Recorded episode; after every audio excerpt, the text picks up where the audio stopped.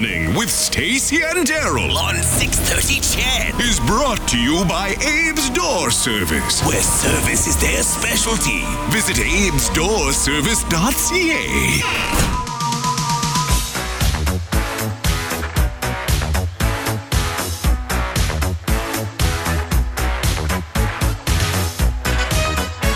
Good morning, everyone. That was a treat, Daryl. I'm sorry, meat. 8:06. Mr. Loaf to you.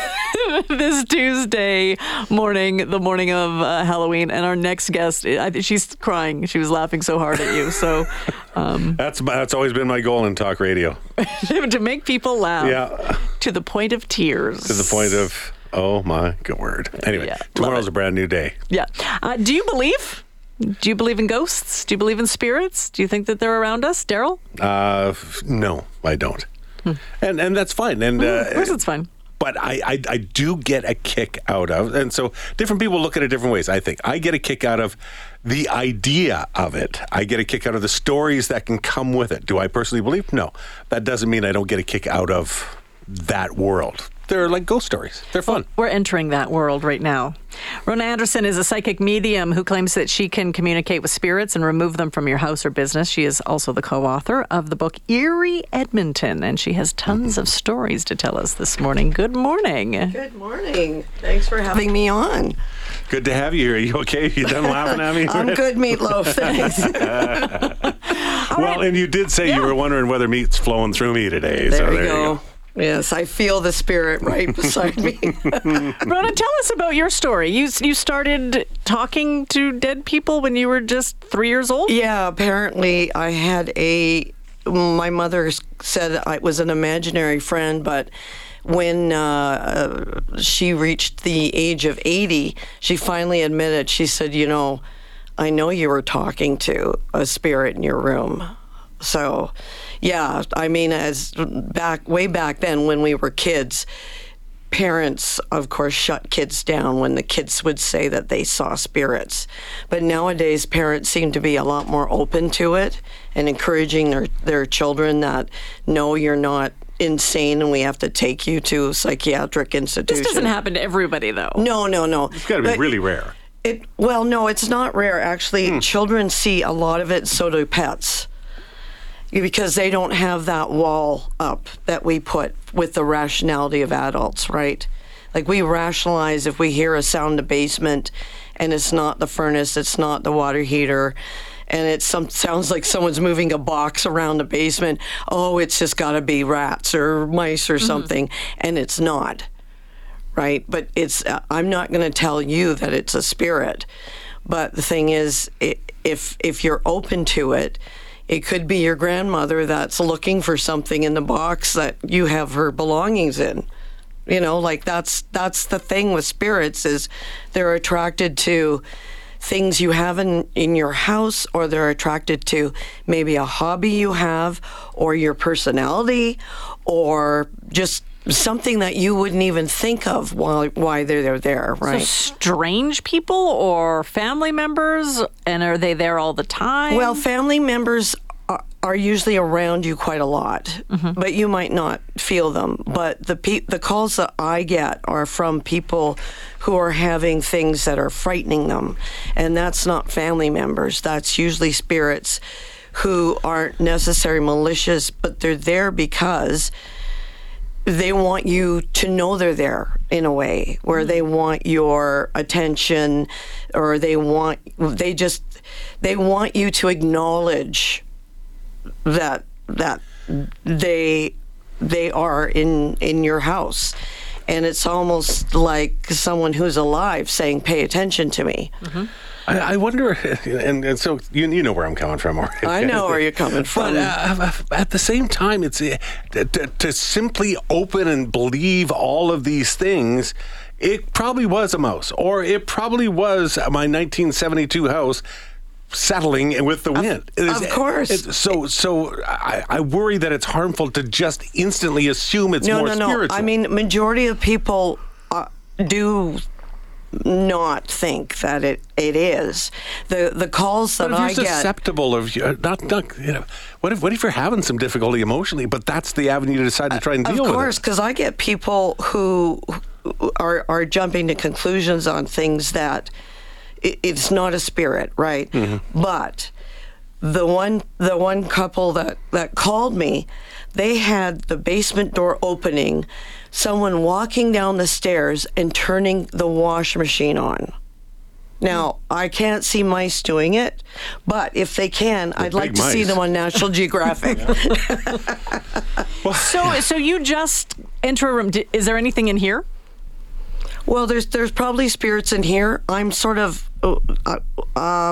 right now. Usually, I have the what I call the gate down, so okay. I don't have my quote unquote third eye open, seeing if there's spirits. But you know, with what you guys do, there are probably spirits in here at all times, listening because you're so much fun. Really? Let's Spirit's so. Going to have fun, too. Our audience numbers just went up, Daryl. Yeah. I don't know if we count ghosts. How do we get the ratings thing? I don't know. I don't think they can manipulate that, but... Are you busier at this time of year because either people want to believe or... And I actually got a text in saying, "Yo, Daryl, I'm saying you get a kick out of it. It makes fun of other people's beliefs." No, well, it doesn't. No, it doesn't. No. But do you get more people wanting to be... thrilled as opposed to believing? No. At this time of year. No, it's funny because a lot of the people that contact us don't want anyone else knowing what's going on, and they're very private about it, and they're almost saying, "You're going to think that I'm crazy, but this is happening," and it's genuine, you know, fear that they're having, and they have. When I hear their story, I know usually that they're having something in their house and I need to go over, because especially when children are being affected by mm-hmm. it, because I've had children see things coming out of their closets or something, and parents go, "Oh, it's imagination." But the one time it was actually a child that saw this horrific thing in their closet, and it was a spirit of a guy who lived in England who was on drugs and had fallen into the canal and drowned. And he was appearing to this child in his bloated, drowned state, which is horrifying. I said, "Why were you doing that? What's the point?" And he wouldn't answer me. But, I mean, this is the stuff that happens sometimes. How old was this child? 8. Hmm. Yeah. And you just asked them to leave, or you? How do you get rid of them? I asked them to leave in the beginning, and if they don't, there are ways to get them out. And what happens is, no, they don't come back. They're gone permanently. They're crossed over, as we say. So if anyone out there has a religious belief, I'm not going to change your belief. But what happens is they, I guess, cross over the Rainbow Bridge. Mm-hmm. To the other side, and not allowed to come back to see you because they're not related to you in a family way or a friend way. So once they cross over, it's only family and friends really who should be coming and seeing you, not these spirits that are sort of earthbound, as we say. Have you ever been really scared? When I was a child. Okay. When I was an adult, no. But as a child, I mean, we see things, we don't know how to explain it, right? But my father thought, you know, she's making this stuff up because she doesn't want to go to bed. No, I was seeing things. and you know, as I got older, realized they're real, mm-hmm. but they're doing these things for reasons. Mm-hmm. Then as soon as you find out the reason, the fear's gone. Okay. Let's take a quick break, and then, Rona, can you tell us some stories? So then again... People are going to come at this from different points of view, but you have great stories to tell, and people can then decide whether they want to believe them or not. Exactly. Is that fair? Yep. Let's tell a few stories when we come back right here on This Morning. Happy Halloween from This Morning with Daryl McIntyre and Stacey Bratzel. 6:30 Chad, Edmonton's News. Today's Talk.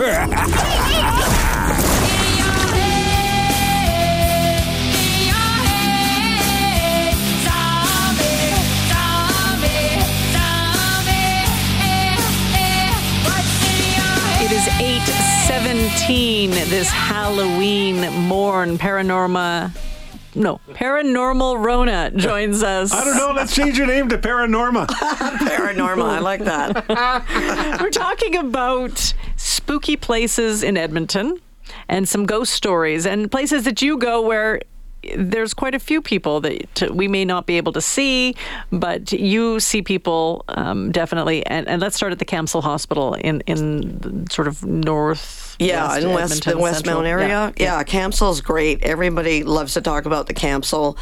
The horrible part, of course, is how the Indigenous people were treated there. But we were able to get into the Camsell before Gene Dubb bought it to try and convert it into condos. And the one thing that did happen was an elevator that had no power to it. The doors open and the doors closed by themselves.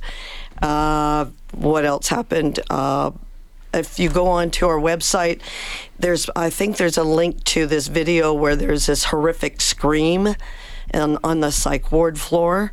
So there was all sorts of things that happened when we were there. We did an overnight vigil, quote unquote, as they call it, on these paranormal shows. But there's a lot of Indigenous spirits in the basement where the auditorium was, and they were very, very unhappy. And so it's that it's a sad story, but I think once they have maybe some elders come in and do something in that building, it would help whoever eventually moves in there, because otherwise it's going to be a circus. Other buildings. Edmonton actually has a lot of buildings that have things in it. Because of it, we really have a rich history. We had a crazy wild west here. And White Avenue has a lot of buildings that have stuff in them. So which one?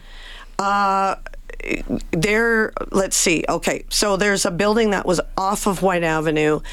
I don't know what's in it now, but the place was originally called the Guilty Martini when we were in there doing investigations. And there was a spirit called Dapper Dan and these two women, and found out it was a love triangle.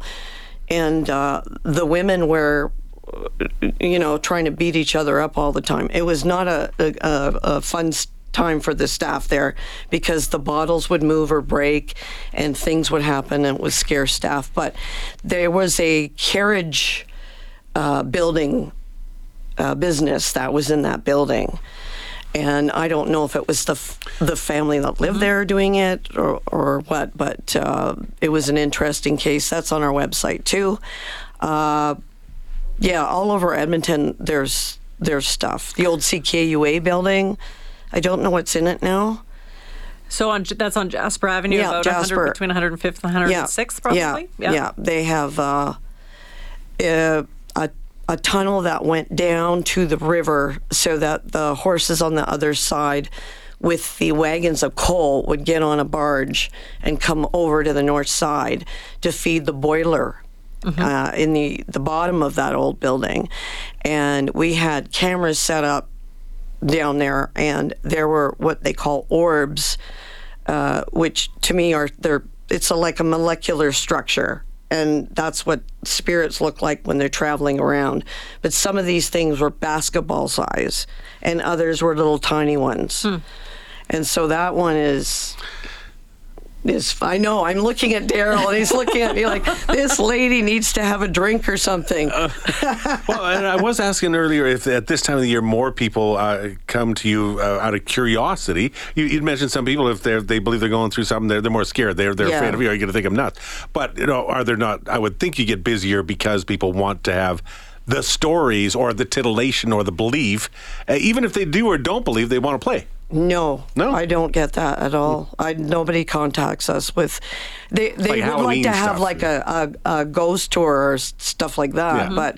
But I'm really busy at this time anyway, because I'm usually at Fort Edmonton Dark. So I just finished that. So there's a lot of spirits in Fort Edmonton, right? Fort Edmonton is loaded with spirits. We actually had some stuff happen while we were doing the thing at Dark. I was in the jail. Yeah. And there was a voice that came out of nowhere that said, "Oh, it's human," and it was a woman's voice. And I'm thinking, "Oh, someone's come in to, one of the customers has come in." And I look around the corner. There's nobody there, and the guy that I was acting with is down the hall. And I said, "Did you hear that?" And he says, "No, there's nobody here." And I told him what the voice was, and he goes, "What does that mean?" I said, "They looked at you and said, 'Oh, it's not a prop, it's human.'" I don't know. Well, a lot of people on the text line telling their own stories of possibly an encounter with a spirit, and I've got one too. So. I love it. Well, contact me, because I want to hear it too. Mm-hmm. Yep. Well, and how do we contact you?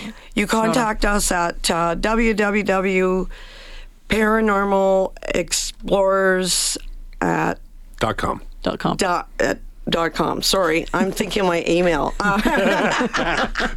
Paranormalexplorers.com. Yes, please. Perfect. Thanks, Rona, for coming in. Thanks for coming in. Thanks. Thanks, meat. You betcha. Oh, now you're on the first name basis. First syllable basis. You and Paranormal Rona. Oh, yeah. Chi-chi. Took the words right out of my mouth.